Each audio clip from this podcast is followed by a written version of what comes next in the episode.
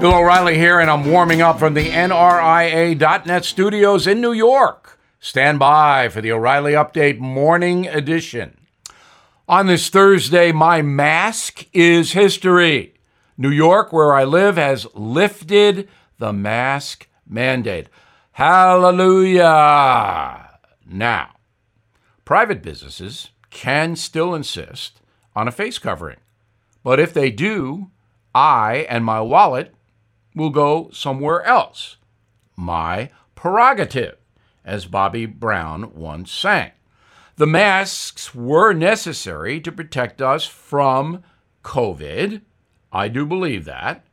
But I am sending my supply to Beijing with a nasty note. The woke crew won't call it the China virus, but it came from China. I'm a simple man. That's a simple fact. And those commies over there have not apologized for it, have they? So I am now facing the world literally. And I hope you are too.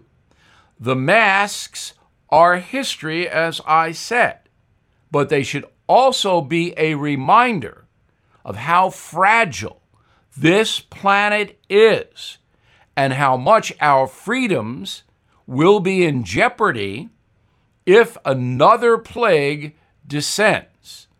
We are living day to day. Now, this.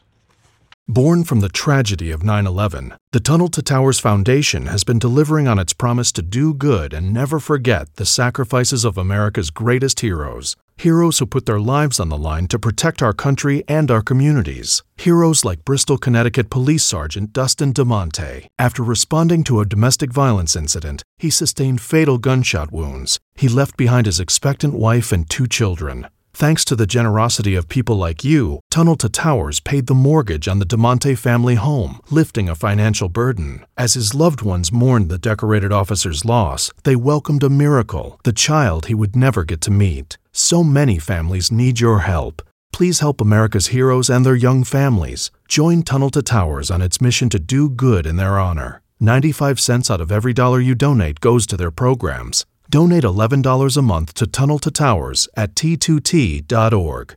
That's T, the number 2, T.org. That is the Morning O'Reilly Update. More analysis later on.